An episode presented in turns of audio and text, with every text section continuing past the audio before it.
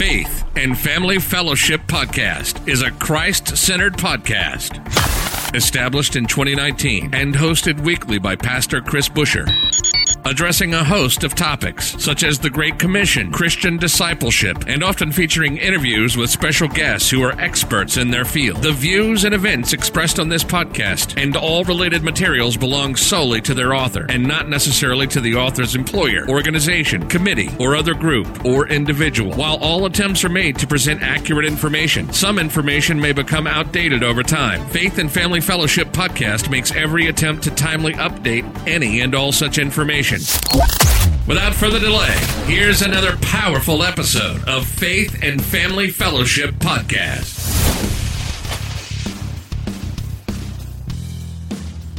Welcome back to another episode of Faith and Family Fellowship Podcast. Once again, I'm your host, Dallas Montague. Here in the studio today, we have another amazing guest, Jessica Colleen. Jessica, it's so great to have you here today. We're going to talk about your book, A Journey of Healing. How are you today? I'm great. How are you? I'm doing great. Jessica, where are you calling from? I am currently calling in from Memphis, Tennessee. And what's the weather like in Tennessee? I have a friend there. I think it snowed a few days ago. Is that correct? It snowed here about a month ago, I think. Oh, just a month. Um, today it is currently cold but sunny, but we do not have any snow, thankfully. That's good. Maybe it was an old video that I saw from him, so that's good. And we're kind of moving into spring soon, right? Yes. And I am so excited. I, I love springtime. It's so beautiful outside during the spring. It is. Things are coming back to life. Yes. I'm so happy. And I mentioned I mentioned to you, Jessica, that I'm in Brazil right now calling you, and we're actually going into our winter. And so as you guys enter into spring and summer, we're entering into our winter season, which is very uncomfortable and very cold, but not as cold as, of course, Tennessee in the winter time. Oh wow! So what is the weather like there during the winter? How cold does it get? Um, we're in Celsius, so um, in Fahrenheit, I would say definitely above freezing, probably 40s at the coldest, 40, 50. Oh, you guys are so lucky. it gets so cold here. you guys are lucky. yes, it feels cold though because nobody has heaters. They're not prepared for winter, and so when 40 or 50 comes, it's pretty cold. It's pretty oh. cold. All right. Well, Jessica, again, thank you so much for joining us today. We're going to talk about your book a little bit, but before we get into that, um, I just like to ask our guests if they like to share their testimony with our listeners. So maybe some questions like how you became a Christian and why you're still a Christian today. I became a Christian through my grandfather, actually. He was a pastor at a church, and I used to follow him around a lot as a child. Um, and as I grew older, um, especially growing up in the church a lot, I kind of gravitated away from my faith a lot um, because I grew up thinking God was this big scary man and He punished us for everything. That's kind of the kind of the lessons that I interpreted as a child, but you know nobody really explained it to me, so that's how I interpreted it. And through my teenage years and through my 20s, I kind of gravitated away from my faith but I've always been one of those type of people where God never lets me go too far. He's always had a grip on me. So even when I was mm-hmm. out away from him in the church, I could still hear him. And I know people will say, well, how is that possible? and I always say, hey, if you have a strong foundation, I truly believe that he still connects to you even when you're out in the world doing things you're not supposed to be doing. And mm-hmm. I gravitated back toward God probably in my late 20s. Um, it was a series of events where I just felt really, really broken. And I remember just praying a prayer to God God, if you just get out of get me out of this and remember me one more time, I won't turn my back on you again. You're listening to the Faith and Family Fellowship Podcast. We'll be right back after this quick word from our sponsors. Do you have a favorite Bible verse? ChristianWalls.com will have it. ChristianWalls.com makes Bible verse art for your home, office, living room, and more. Imagine your favorite scripture on the wall. ChristianWalls.com can put your favorite Bible verse on the wall. ChristianWalls.com's goal is to bring God's Word into your home through beautiful art. ChristianWalls.com can also make custom designs for you. They can also take a family picture and add scripture to that as well. Check out ChristianWalls.com to brighten up your home today. Are you tired of wishing and hoping for the miracles that the Bible promises you? Are you looking for answers that will help you discover and unlock the power of God in your life? Miracles Now is a powerful and practical guide to help us walk the path of the normal Christian life in light of the Holy Scriptures. Find your copy of Miracles Now on Barnes & Noble today. And lo and behold, he remembered me, and I've been on that journey ever since. No, the journey has not been perfect, and I have definitely made some mistakes, as we all do. But God has truly been good to me, and He has truly, truly blessed me. And I don't think I could ever go back into the world how I once was with the party and things like that. I couldn't do that anymore. Mm-hmm. Yeah. Praise God. Praise God. That's so many people's testimony as well, living like the world. And Jesus says that we're called not to live like the world, we're called to live different because we're not of this world. Um, I was just reading John chapter 17 because it's Easter season. And if before Jesus went to be crucified, he was in the Garden of Gethsemane praying, and he was praying for us because he wants us to stay in the world. He said, You are called to be in the world, to reach those in the world, but you are not of the world. So remember that. And I think that's perfect. What you're saying there is we're not of this world, so we're not supposed to look like this world. Yes, I love that statement. And actually, my um, prayer mom made a powerful statement yesterday when we were on a live service. She said, God told his son no in the garden so he could tell us yes to save us. And I thought that was just mm-hmm. so amazing when she said it was like a mind blowing, like, wow, God told his mm-hmm. only son no to save all of us. And it's just mm. truly a blessing. yeah. And sometimes there's so much power in the no, right? Yes. I can't You'd be surprised. Many, it's like, I can't tell you how many times right. I have asked God for things and he's like, no, no. Mm. I'm like, yeah. but please, God, I want it. And he's like, no, mm-hmm. no. I, I actually have, it's powerful. a, a testimony of a lot of people say that they haven't heard God audibly. I have heard him audibly. And I actually think I talked about that in the book where God actually told me audibly I was praying. I literally heard him. It was like this deep voice. And he said, No. I said no. and it scared me hmm. so bad. I literally got up. I imagine. I imagine.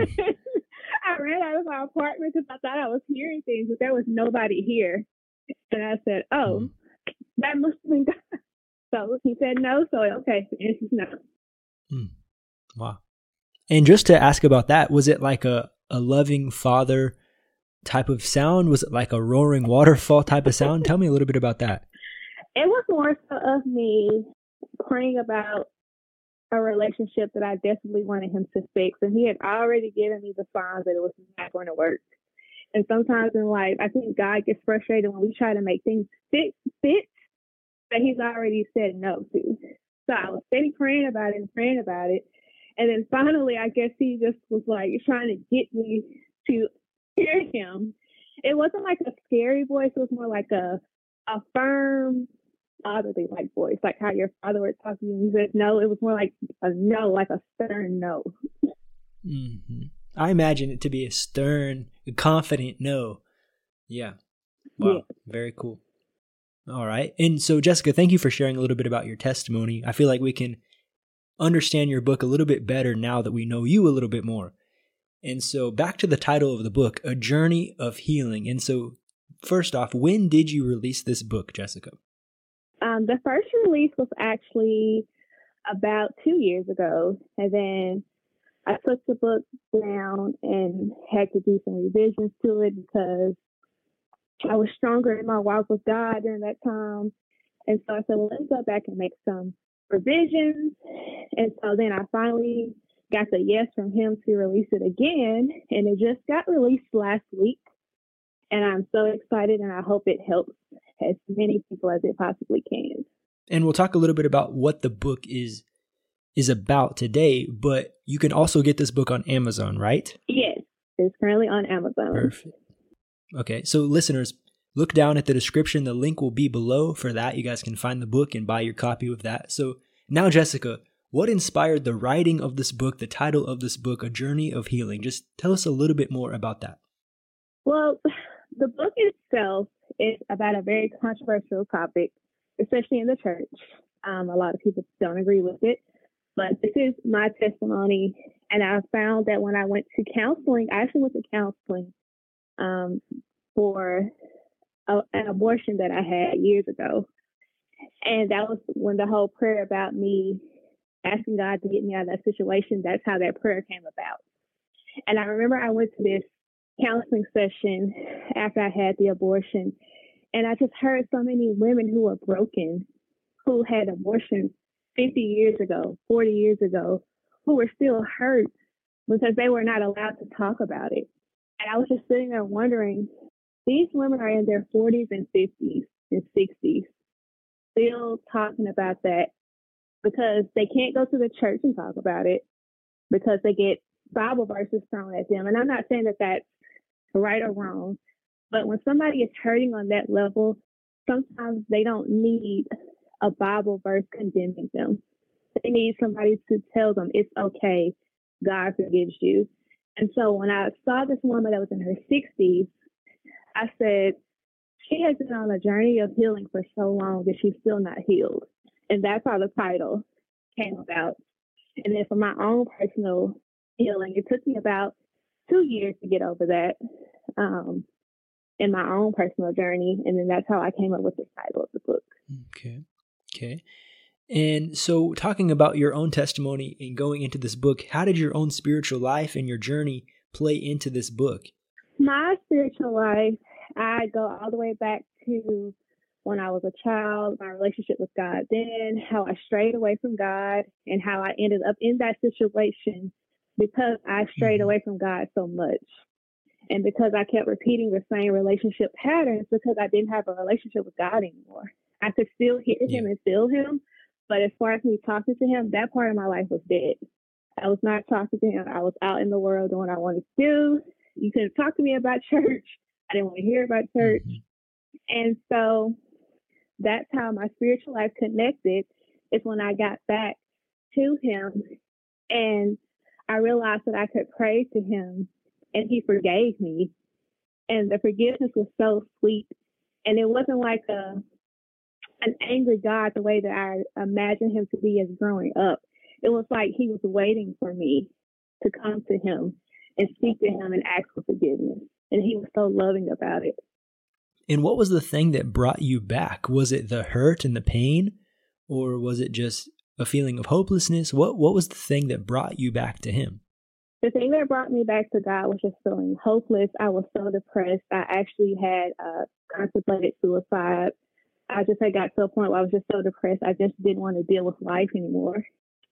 And that's when I just prayed, you know, God, just get me out of this and just show me that you're real one more time. And that's when I could feel his spirit, his Holy Spirit for the first time and I experienced it. And it was like he was just telling me, I was just waiting on you. You know, you've been running from me. I wasn't running from you. And mm-hmm. it was just an amazing feeling to just feel so free and liberated and not feel judged, especially in the space with him. I feel like if you can't be raw and organic with God, then how can you be raw and organic with yourself? Yeah. Yeah. And I think you're right, Jessica. There's a lot of people who have experienced this same thing that you experienced and they don't know where to go. Maybe they feel like God has turned his eye or, or his his help from them. Maybe they feel like they can't go to the church and open up about it for judging reasons or whatever. And so I think it's it is important for people to see a book of someone who came and had an encounter with God, who accepted the forgiveness of God and and all of those things. I think that's such a huge thing. And so, can you just tell us a little bit more about your book and what are the things that really helped you to find healing and freedom from this? The thing that helped me to find freedom and healing is spending a lot of meditation time with God. Um, I went to, as I said, I went to counseling. I know a lot of people do not believe in counseling. Counseling really helped me a lot to get through that and it was a faith-based faith counseling, but it was not in the church.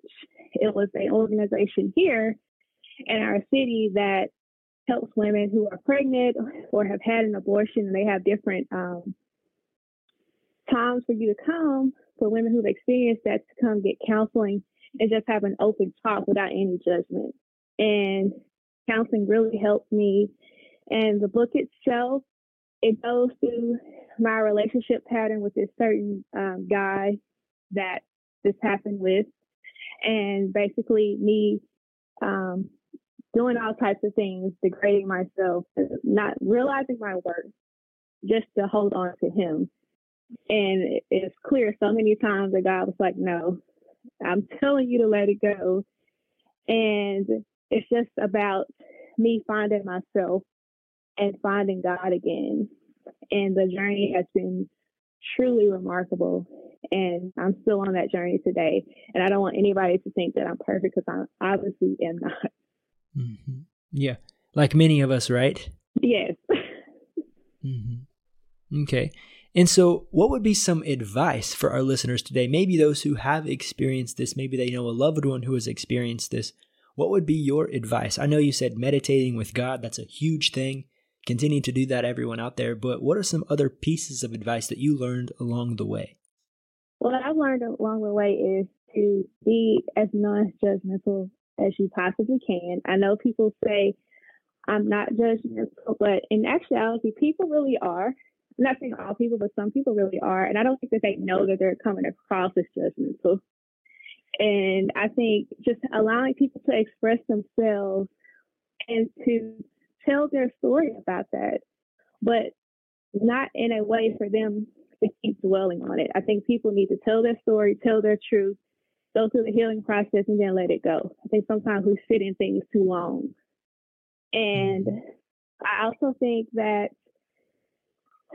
for the person that they're telling the story to, as much as I love God's word, when somebody is in a pit such as that, with that with that type of hurt, they don't want to hear that that's a an abomination, that's a sin, things like that. We we know that. Mm-hmm. We know sin is sin. That person doesn't yeah. need to hear that type of judgment. They need to hear God loves you, God forgives you, He knows what you did, it's okay. Just don't do it again. It's kind of like the woman in the Bible where Jesus told her, um, Woman, you're healed and go away and don't sin anymore. That's what they need to hear. You know, like, I know what you did, but don't do it anymore. Don't let this become a habit.